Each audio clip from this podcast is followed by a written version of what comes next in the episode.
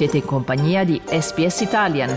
Trovate altre storie su sps.com.au barra Italian o scaricate la SPS Radio app.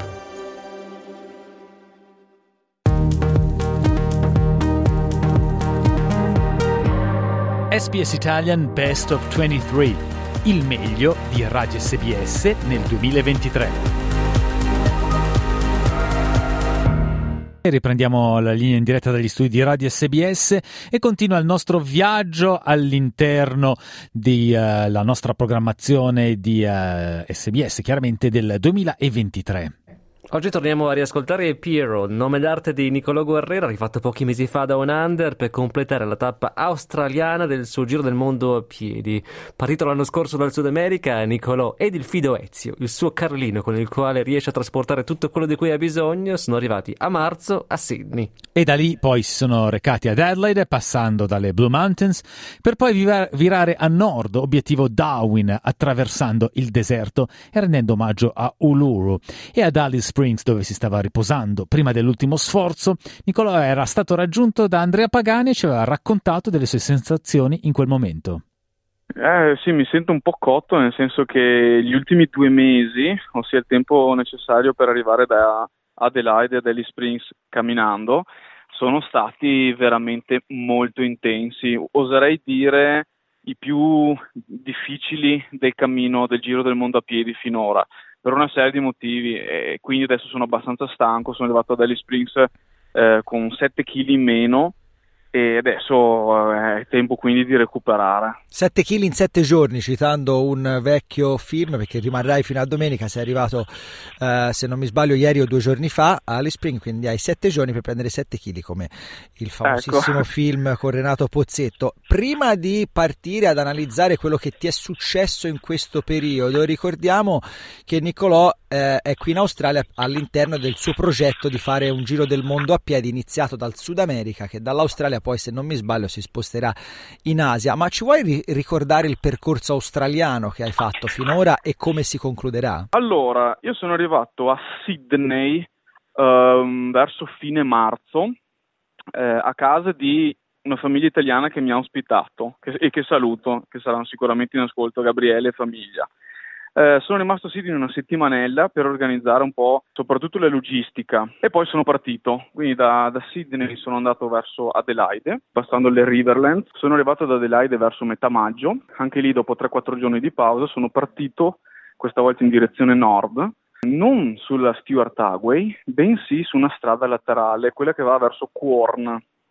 Da lì poi ho preso la, la strada che va a Marri e per imboccare l'Odna Data Track, questo tracciato di 600 km sterrato che ricalca l'antica originaria pista che l'esploratore Stewart usò per uh, fare la prima traversata bianca ovviamente del continente da nord a sud e percorrendo sta, questo tracciato sono arrivato fino al confine tra South Australia e Northern Territory.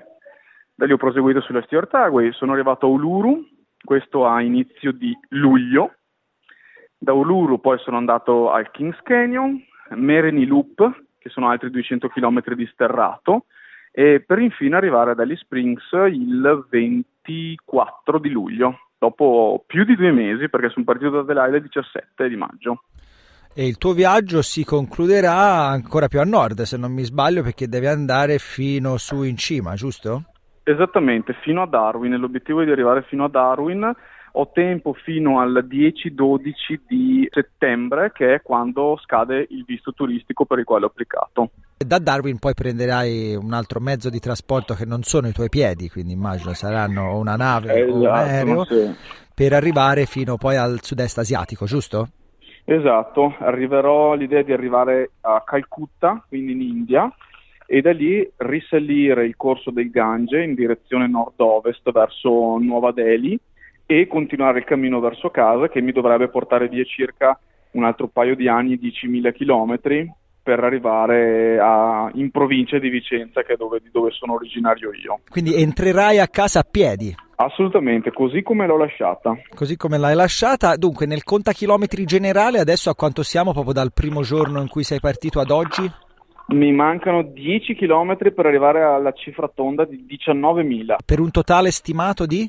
Eh, penso saranno intorno ai 30.000, quindi sono a due terzi. Quindi abbiamo scavallato, nel frattempo ricordo ai nostri ascoltatori e alle nostre ascoltatrici che siamo in collegamento con Nicolò Guerrera, nome d'arte Pierrod. La domanda probabilmente che è sulla bocca di tutti quelli che stanno ascoltando in questo momento è qual è stato il momento più emozionante fino adesso, partendo da Sydney, arrivando ad Alice Springs e passando dal deserto. Raccontaci qualche aneddoto, qualcosa. Siamo qui in ascolto davanti al Falocquen.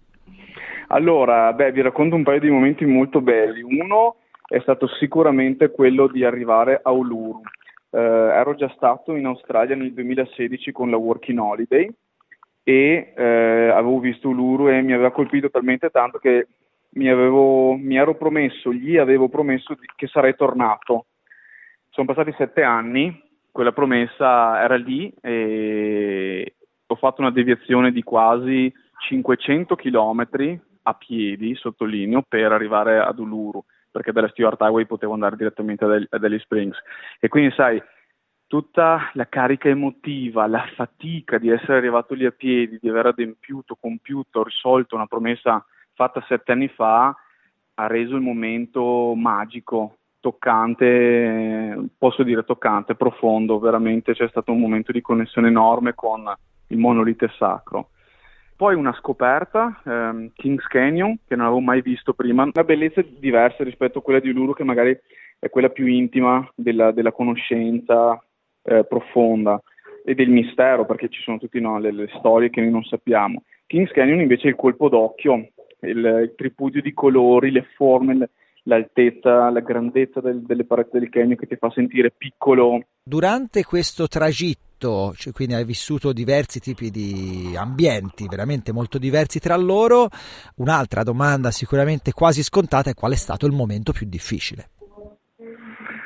Eh, lì ti direi, Andrea, sai quando? Nella parte tra, la prima parte tra Sydney ed Adelaide, proprio i primi giorni sono stati molto difficili perché venivo da, comunque da un periodo di un mesetto più o meno in Sud America dove non stavo camminando, quindi riprendere fisicamente è stato impegnativo anche perché dovevo scavallare le Blue Mountains, quindi insomma fisicamente era, era tosto. E, e, poi c'è stato in quel momento lì di difficoltà, si è messo a piovere per qualche giorno che non me l'aspettavo, quindi la pioggia vai con abbassare l'umore, eccetera, e mi è venuta una grandissima nostalgia, non tanto di casa, bensì del Cile, che è il paese che mi ha più colpito, lasciato, trasmesso, e ho detto, cavolo, ma io mi sono trovato così bene in Cile, perché sto continuando a fare questa cosa? Perché sto portando, eh, portandomi a quasi a, non dico a soffrire adesso, però comunque a stare male perché mi sentivo, mi sento legato a quella terra, perché non, non mollo, perché tanto ho trovato il posto che per me ha più significato. E, e lì, cavolo, sono stato qualche bella settimana a rimuginare su questi pensieri e poi ho detto no, però aspetta, eh, domani andrei lì, mi fermerei, inter- interromperei il cammino a metà. No, non lo farei. E quindi piano piano sono uscito da questo periodo di nuvole e mi sono detto no, ok, dai, continuiamo perché è quello che voglio fare adesso. E è difficile spiegarlo perché immagina di camminare 8-9 ore al giorno, e però per, comunque per la restante parte del giorno sei da solo, la notte sei da solo e questo avviene per settimane, mesi, anni e alla fine arrivi a stare così tanto bene con te stesso che ogni momento potenzialmente diventa una realizzazione di quanto preziosa, bellissima sia la vita che, stai, che hai scelto e che scegli consapevolmente ogni giorno. È un concetto un po' difficile da spiegare, sicuramente l'ho fatto male, però sono più bravo a scrivere che a parlare. Non, non, credo che tu l'abbia fatto male, il, il gap che divide la tua esperienza da noi comuni mortali è il fatto che noi non abbiamo fatto quello che stai facendo tu e quindi magari non riusciamo ad apprezzare appieno tutti gli aspetti di questa cosa qua. Perché un'altra curiosità che ho, per esempio, è appunto questa grande ed intensa solitudine che hai quando fai il percorso si ripercuote poi in un modo diverso di relazionarti con le persone ad esempio che ti ospitano? Hai notato delle differenze nel tuo rapporto con le persone con questa alternanza fra silenzio e rumore o no? Mm, bella domanda questa. Uh, allora, io ti direi che in generale quando qualcuno si ferma per strada per salutare, chiedermi cosa sto facendo, offrirmi dell'acqua, il che capita quasi una volta al giorno. Ecco, questi sono momenti di, di grande felicità perché sai, è l'unico incontro magari della giornata e quindi è una celebrazione ogni volta, qualsiasi sia la persona che mi si parla davanti. Poi parallelamente c'è un discorso da fare per quanto riguarda invece arrivare da qualcuno, come in questo caso che sono da ospite da una famiglia per 5-6 giorni, che è un periodo di tempo considerevole in cui loro stanno ospitando uno sconosciuto e io sono a casa di persone che non conosco. E molte volte, non sempre, però si instaura una bella relazione eh, di dialogo, di curiosità, perché si, è, si, sa che il tempo è poco e quindi si cerca di eh, sfruttare ogni momento per raccontarsi storie, capire che tipo di persona hai davanti, si condivide molto soprattutto a tavola, infatti stasera cucino, cucino alla famiglia una, una, bella pasta con un sacco di litri di bisciamella, eh, carne, ragù, eccetera. Come si chiama e... la ricetta? La pasta alla cicciona? Come si eh, pasta, sarebbe una pasta pasticciata, diciamo, va. Una lasagna senza i fogli ma con la pasta normale e quindi, e quindi si condivide molto in realtà, cioè molto, molto piacevole. Il corpo come sta? Eh, eh, allora, in Perù due anni fa ho avuto una borsita al ginocchio che è un'infiammazione tendinea. Sento che, sento che non, devo stare attento, devo stare attento perché sto spingendo tanto per stare dentro al visto, quindi questo punto qua mi tiene un po' un attimo col fiato sospeso. Spero di non arrivare a infiammare di nuovo il tendine perché poi sono son dolori e bisogna stare assolutamente fermi per, perché passi insomma, ripeto, visto, considerato il visto, non è uno, un'opzione che posso perseguire. Noi nel frattempo cercheremo di parlare con la nostra agente di immigrazione Manuela Canini per vedere se esistono delle possibilità di estenderlo per queste missioni speciali. Vediamo se la borsite rientra nelle, nelle, nelle cause per darti un po' più di tempo per finire. Anche perché poi una volta arrivato a Darwin non è che poi il giorno dopo vai in India e poi riparti subito, comunque ci avrai una piccola pausa, no?